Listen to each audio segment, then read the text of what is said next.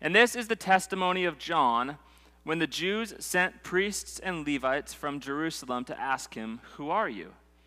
He confessed and did not deny, but confessed, I am not the Christ. And they asked him, What then? Are you Elijah? He said, I am not. Are you the prophet? And he answered, No. So they said to him, Who are you? To give an answer to those who sent us. What do you say about yourself?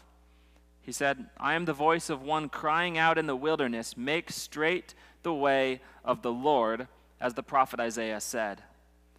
Now they had been sent from the Pharisees, and they asked him, Then why are you baptizing, if you are neither the Christ, nor Elijah, nor the prophet? John answered them, I baptize with water, but among you stands one you do not know, even he who comes after me, the strap of whose sandal I am not worthy to untie. These things took place in Bethany, across the Jordan, where John was baptizing. This is the word of God. Let's pray. God, we thank you that your word is, is alive and active. God, that you speak to us through it each time that we open it. And so, God, we do that again. And we ask you, Holy Spirit, would you speak to us as we sit under your word this morning? Jesus, as we see you encountering people, meeting people, and them coming to the, the you are the Son of God. Lord, I pray that the same would happen for each and every one of us in this room. I pray in your name, Jesus. Amen.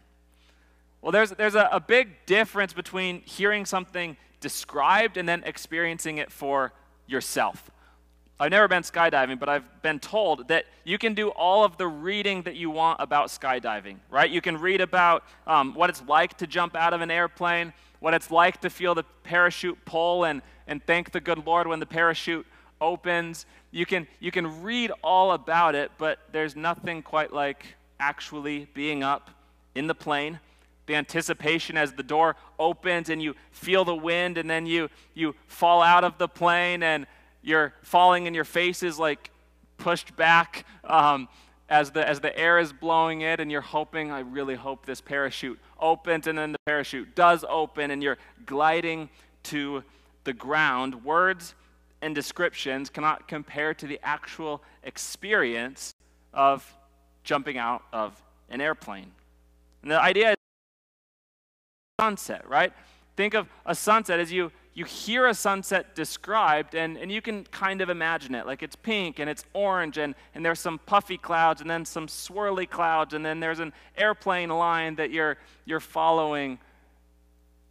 And you can kind of picture it but there's nothing like actually going outside watching the sunset experiencing it for yourself. Words and descriptions fall short of being able to, to really experience the beauty of the sunset for yourself. And the same is true with Jesus. Because as John is, is writing this account of Jesus' life, he says, I'm writing this so that you will believe that Jesus is God, and that by believing in him, you will have life in his name. He says, I'm writing these things so that you can actually see Jesus, see him as he is, see what he's like, and then that you can take it a step further and you can actually believe in him. To believe that he is who he says he is in his name. John says, I'm inviting you now to experience Jesus, to encounter Jesus as you read the pages of this book. And that's what we're asking God to do in us today as we read in John chapter 1, because in this chapter we see different people from different walks in life meeting Jesus in different ways. But all of those who meet Jesus with faith, they all come to the exact same conclusion. And that, that conclusion is Jesus, you are the Son of God. You are the one that we have been waiting for. And so I want to ask you this morning, as you consider your life, have you encountered the real Jesus? Have you met Jesus? Or can you, can you look at your life and say, like, my life has changed? Like, I know that my life has changed, and it has been because I love and serve Jesus, because I've met him. Or would you just say, well, Jesus is kind of just another topic that I've read about? Jesus is, is maybe something that I, that I study, but he's not someone that I've actually experienced. Or he's, yeah, I ticket to heaven, but think about him. I don't really consider him here on earth. Well, it's my prayer that we can see Jesus this morning as he is, wherever you're at on your journey with him, and that, that you will respond in faith to his invitation this morning as he tells all these different people, Come and see. Come and see who I am. Come and see what I do. So, the main idea of these verses is the main idea that we're going to follow throughout this sermon, and it is that those who encounter Jesus are changed as they come to the same conclusion Jesus is the Son of God. And I want you to consider the word that I, I used there, the word encounter. Because just as it is with skydiving and with sunsets, being around Jesus, hearing about Jesus, uh, reading about him is important, but that cannot be the end of our relationship with Jesus. Because it's not by knowing about Jesus that we have life in his name. John says it's by believing in Jesus, knowing Jesus, loving that we have life in his name. And the first group of people that we see in John chapter 1 here, from verses 19 through 28, these are people that are around Jesus. They know about Jesus, but they don't know Jesus. And how it plays out is John the Baptist, he was baptizing people. So people are coming to him, he's baptizing them, and he's preparing the way for Jesus. And so the religious leaders approach him, they hear about what he's doing, and they're like, John, who are you? Like, we, we want to know who you are. And immediately when they ask him, Who are you? he says, Well, I'm not the Christ. I'm not the Messiah. So then they're like, Well, are you Elijah? He says, No. Are you the prophet? No. Okay, then who are you? And he says in verse 23 I am the voice of one crying out in the wilderness, make straight the way of the Lord, as the prophet Isaiah said. So he's saying, I'm not Isaiah, but I'm the one that the prophet Isaiah spoke about. He tells, so they ask him, okay, but then why are you baptizing people? And he responds in verses 26 and 27. He says, I baptize with water, but among you stands one you do not know, even he who comes after me the strap of whose sandal I am not worthy to untie. And in this situation, we don't know how they respond. We don't get a response from, from the religious leaders. But what stands out in this interaction between John the Baptist and the people who are sent from the religious leaders is that comment that we just read when John says, Among you stands one who you do not know.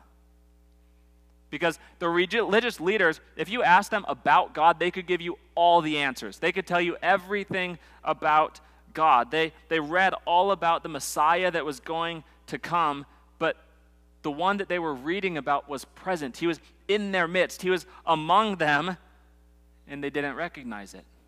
Or to use the illustration from earlier, the, the, the plane door opened and jump. The sun was setting, but they didn't go outside to enjoy it. And we need to, to consider our lives in, in light of, of this reality with the religious leaders because in this country, like it's really easy for us to know a lot about Jesus. It's easy for us to be around Christians, to spend a lot of time learning about Jesus, but to not actually know Jesus. We can gain a bunch of, of knowledge, but, but not take that step of, of trusting in the one that we've been learning about. We can know a lot about Jesus without ever actually saying, Jesus, here's my life. My hands are open. Use my life. I trust in you. As one writer put it, we can be a fan of Jesus without being a follower of Jesus. And those are dangerous places to be. So, so if we're like, okay, well, I, I need to be aware of this, what's the, what's the litmus test? How can we know if we're just knowledgeable about Jesus or if we actually are in relationship actually his followers well two questions that we can ask ourselves from this text do you believe that Jesus is the Son of God who came to bring you into relationship with God? And do you trust him for that? Is he not, not just the, the Son of God that did it for other people? Is he the Son of God that came to bring you into relationship with God? And has he done that? Do you trust him for that? And the second question how has your life changed then since you've met Jesus?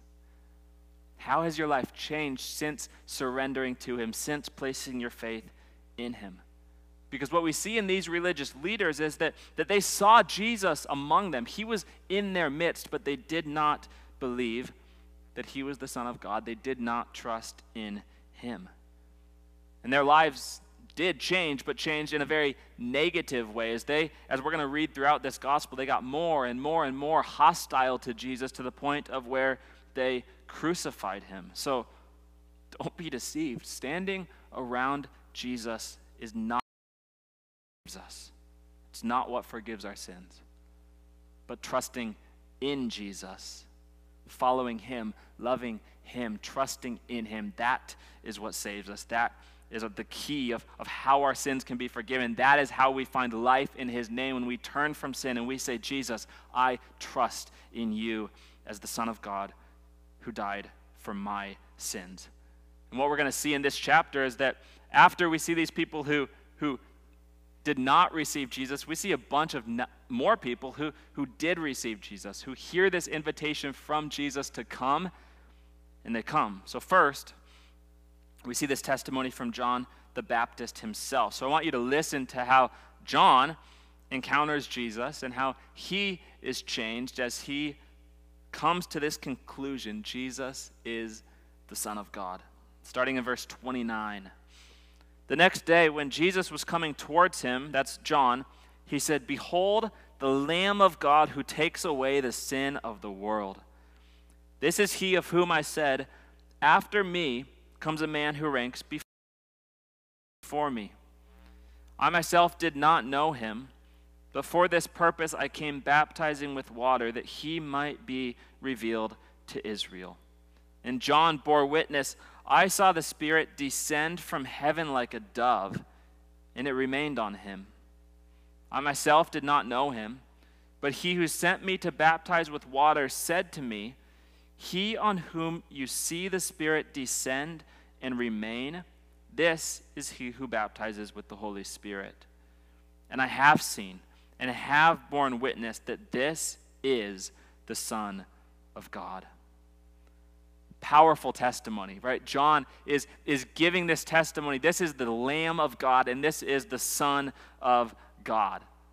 And one of the titles that he uses there, Lamb of God, is, is a really special um, invitation of, of seeing Jesus as the Lamb of God because as John was baptizing people, he was, he was preparing them for this one who would come.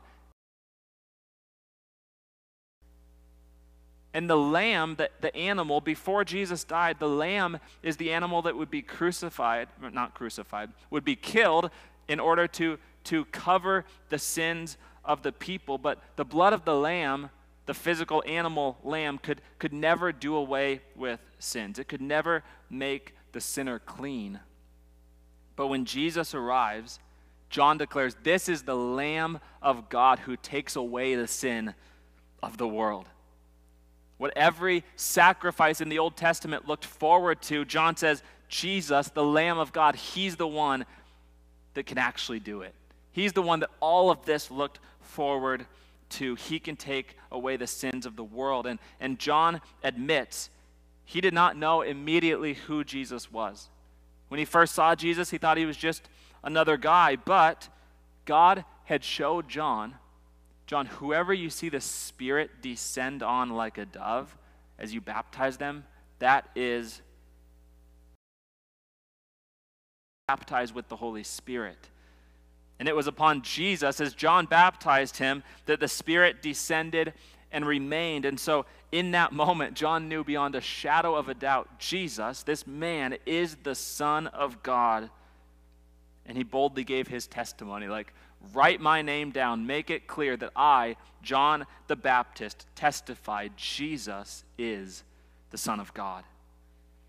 And John's testimony about Jesus as the Son of God, it changed his life because previously John had disciples following him. He had people following him that were learning from him.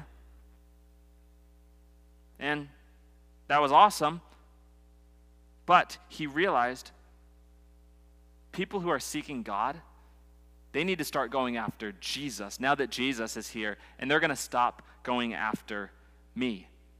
So, the moment that John saw Jesus and, and bore testimony that he is the Son of God, his role changed. He was no longer just preparing the way for the coming of the Son of God. Now, he was inviting people to follow Jesus instead of following him. His followers decreased while Jesus' followers increased, and it did not bother him because he knew that was his role. His role was, was to become less as Jesus becomes greater. For John, it was not all about John, it was all about Jesus. And, and the same is true for us today. Like our mission as followers of Jesus is that, that people would see our lives and, and through our relationship with them, that they would follow Jesus. The end goal is not that we can gain more followers, but that Jesus can gain more followers because it's not about us, it's about Him. And, and John models this so well. Listen to what happens after John gives this testimony, right? He shares, hey, that is the Lamb of God. Starting in verse 35, it says, The next day, again, John was standing with two of his disciples. And he looked at Jesus as he walked by and said, Behold the Lamb of God. And the two disciples heard him say this, and they followed Jesus. They turned and saw them, or Jesus turned and saw them following and said to them, What are you seeking? And they said to him, Rabbi, which means teacher, where are you staying? And he said to them, Come, and you will see. So they came and saw where he was staying, and they stayed with him that day, for it was about the tenth hour. So once again, as he did the day before, John sees Jesus. He says, Look, that's, that's the Lamb of God. And two of his disciples are like, Oh, sweet. See you, John. We're going to follow Jesus now. We're going to go after him. And instead of this being a moment for John to say, No, no, no, follow me, follow me, he says, Great. I imagine it as a moment of great pride for him when he's like, I've been preparing the way, and now they see Jesus, and now they want to follow Jesus. What a beautiful thing. John's goal was accomplished. They jumped out of the plane. They, they stepped out to enjoy the sunset because Jesus was there. They're, it communicates this desire for relationship. They call him teacher, meaning they want to learn from him, and they ask him, Where is he staying? which means they want to spend time with him. Essentially, they're telling him that, that they want to be with him, they want to learn from him, and he says, Okay, well, come, and you'll see. And you and I, just like these two men, are, are created for relationship with God. Whether we realize it or not, all of us have a, a deep desire in our hearts to love God, to be known by God, and, and to know God. It's a desire that, that He gave to us, and it's a desire that He gave to us so that it could be satisfied in Him. So if you're like wanting to, to belong somewhere, come to Jesus. He welcomes you into his family. If you, if you want to, to learn from someone, he designed it all. If you, if you want to be fully known and, and fully loved, come to Jesus because he's the one who, who knows you fully and loves you so much that he gave his life so that you could be in relationship with him. He invites all of us, no matter where we're at, no matter what we're desiring, to come to Him and to see who He is and what He does. And Andrew heard that invitation from Jesus. It starts to change Andrew's life, but then it starts to change Andrew's brother's life. So look at verses 40 to 42. Says, One of the two who had heard John speak and followed Jesus was Andrew, Simon Peter's brother. he first found his own brother Simon and said to him, We have found the Messiah, which means Christ. He brought him to Jesus, and Jesus looked at him and said, You are Simon, the son of John. You shall be called. Changed as they come to the conclusion Jesus is the Son of God. See, Andrew had heard John's testimony. He had heard about this coming Messiah, and then he met Jesus, and then he came to the conclusion himself Jesus is the Messiah. He is God. He is the one that we had been waiting for. And this is such good and exciting news for him that he went and grabbed his brother and he's like, hey, come with me. I just met the Messiah. I just met Jesus. And when Jesus saw his brother Simon, he called him by his name and then he said, But you're going to receive a new name.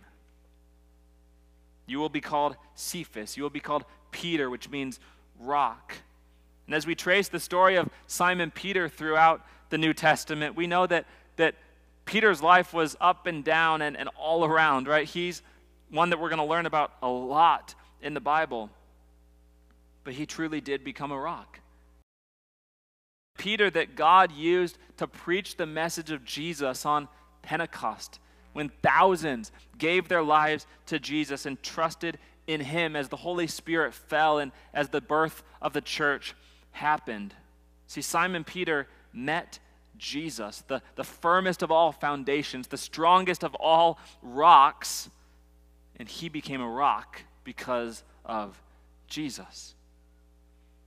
But who knows what Simon Peter's life would have looked like if he had not received that invitation to come meet Jesus from his brother.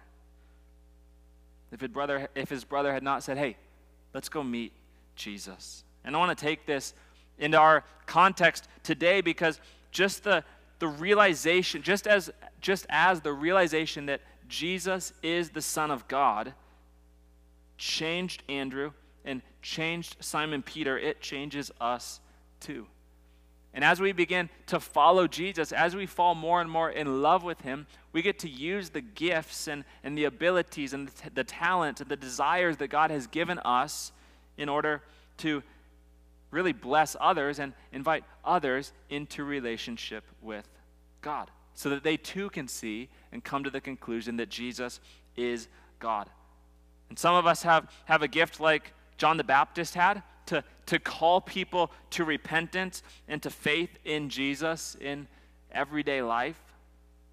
Some of us may have the gift like Andrew had, where we're really good at inviting people and saying, hey, you should come see who this Jesus is too.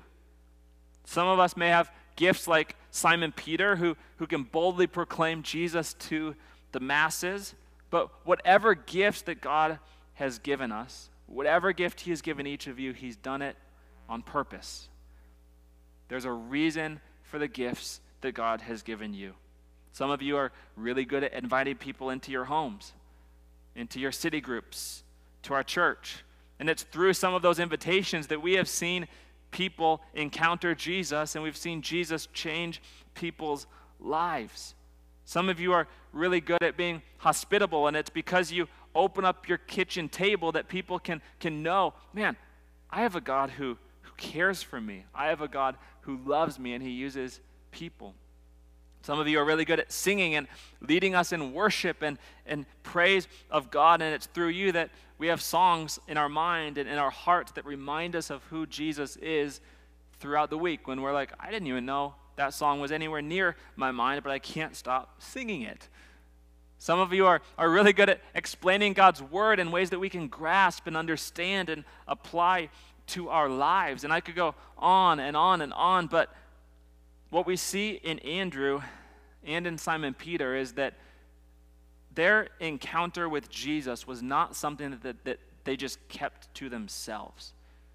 It's not something they just said, oh man, it really worked well for me and I'm going to keep it to myself. No, instead, the moment that Andrew met Jesus and knew this is the Son of God, he said, Simon, Peter, come. I got to show you what I just found. And encountering Jesus changes us. There's no mistake.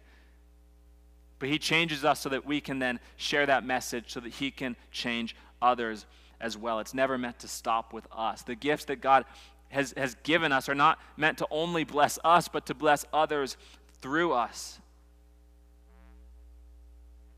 And as we continue in this story, we see that Andrew was not the only one who encountered Jesus and then allowed Jesus to reach others through him because Philip did too. But before Philip invites people to, to meet Jesus, Philip himself meets Jesus. So verses 43 through 46 say this The next day, Jesus decided to go to Galilee. He found Philip and said to him, Follow me. Now, Philip was from Bethsaida, the city of Andrew and Peter. And Philip went and found Nathanael and said to him, We have found him of whom Moses in the law and also the prophets wrote, Jesus of Nazareth, the son of Joseph. Nathanael said to him, Can anything good come out of Nazareth? And Philip said, said to him, Come and see. So Philip was not actively looking for Jesus, but Jesus was looking for him. Notice how John writes that, that Jesus decided to go to Galilee.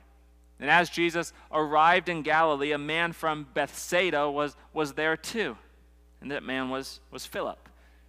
We don't know exactly why Jesus decided to go to Galilee. We don't know why Philip just happened to be in the same place. But we do know that as both of these men arrived in this location, they met. Jesus invited Philip, hey, come follow me. And Philip followed him.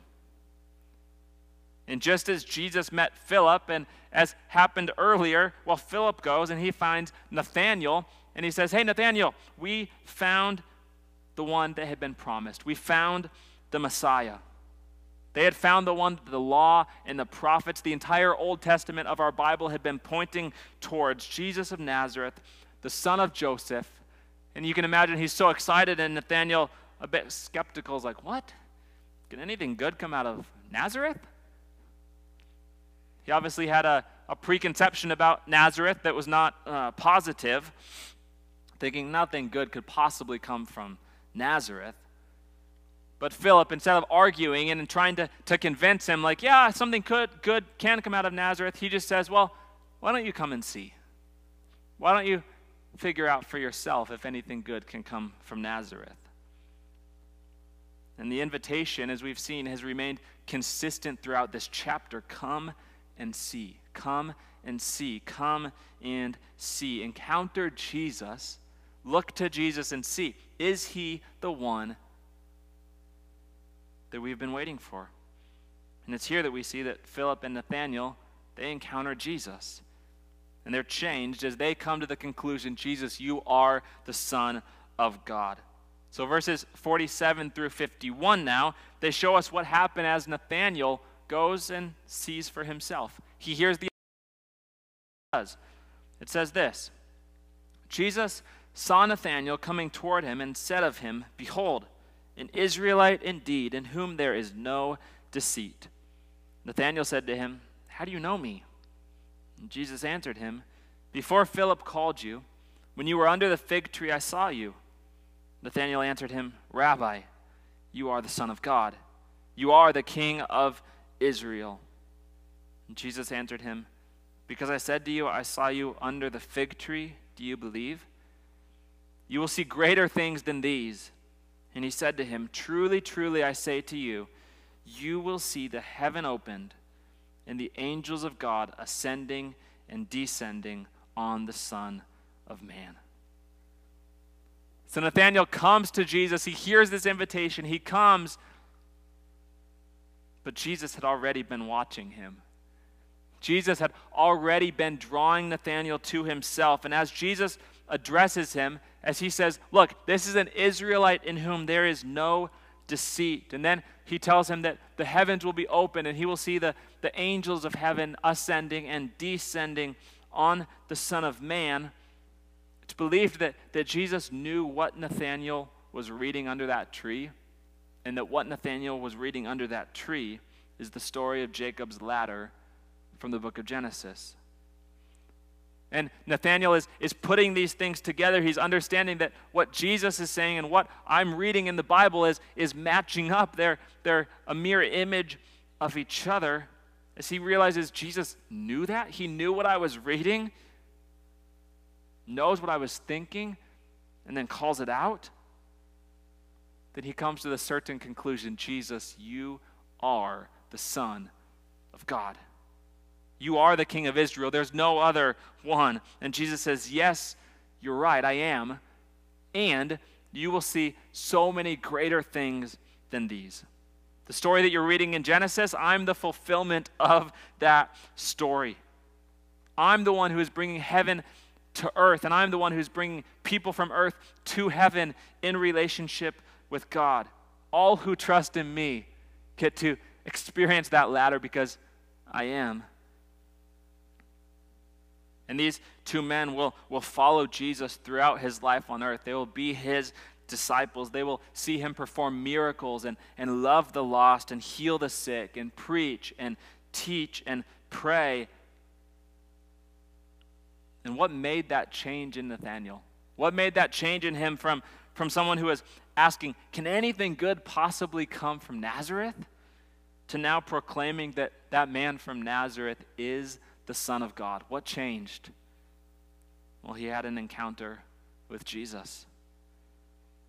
So we've seen in, in many different ways for many different people in this chapter, those who encounter Jesus are changed as they all come to the same conclusion Jesus is the Son of God. And so I want to go back and ask the question that I asked earlier Have you encountered the real Jesus? Have you met Jesus?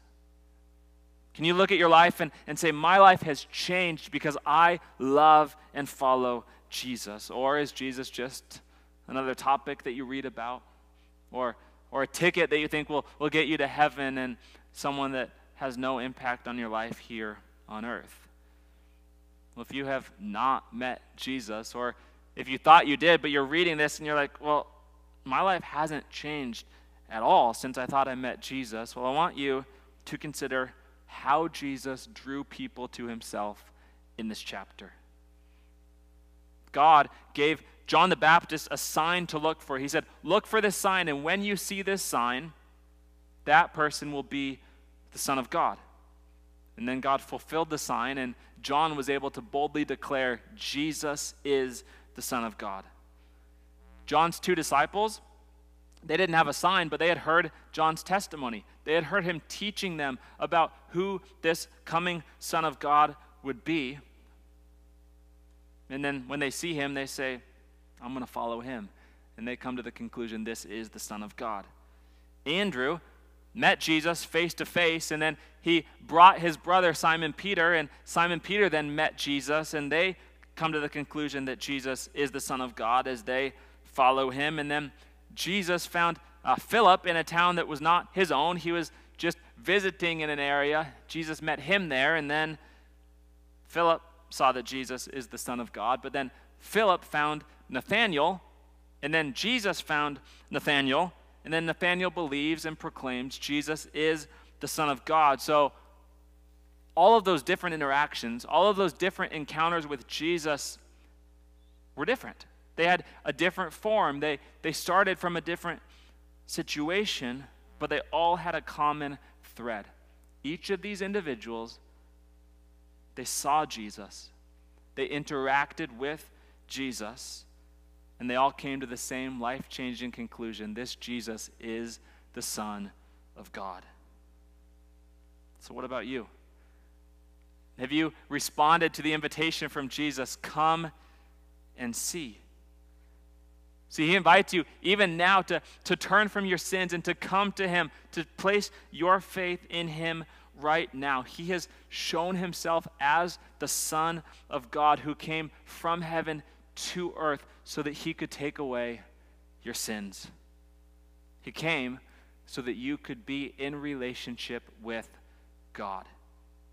So I invite you to, to respond to that invitation to come and see, to trust in Jesus, to believe that Jesus is the Son of God, to give your life to Him and trust everything to Him, knowing that He will bring you into relationship with God. He will forgive your sins, and you will find life in His name. And for those of us who, who do trust in Jesus, we have an incredible blessing, right? This same Jesus who drew these people that we read about in John to himself has drawn us to himself. We've met Jesus. Our lives have been changed and are continuing to be changed by Jesus. And what Jesus told Nathanael is still true today that we will continue to see Jesus do greater and greater things because there's always more with the Lord.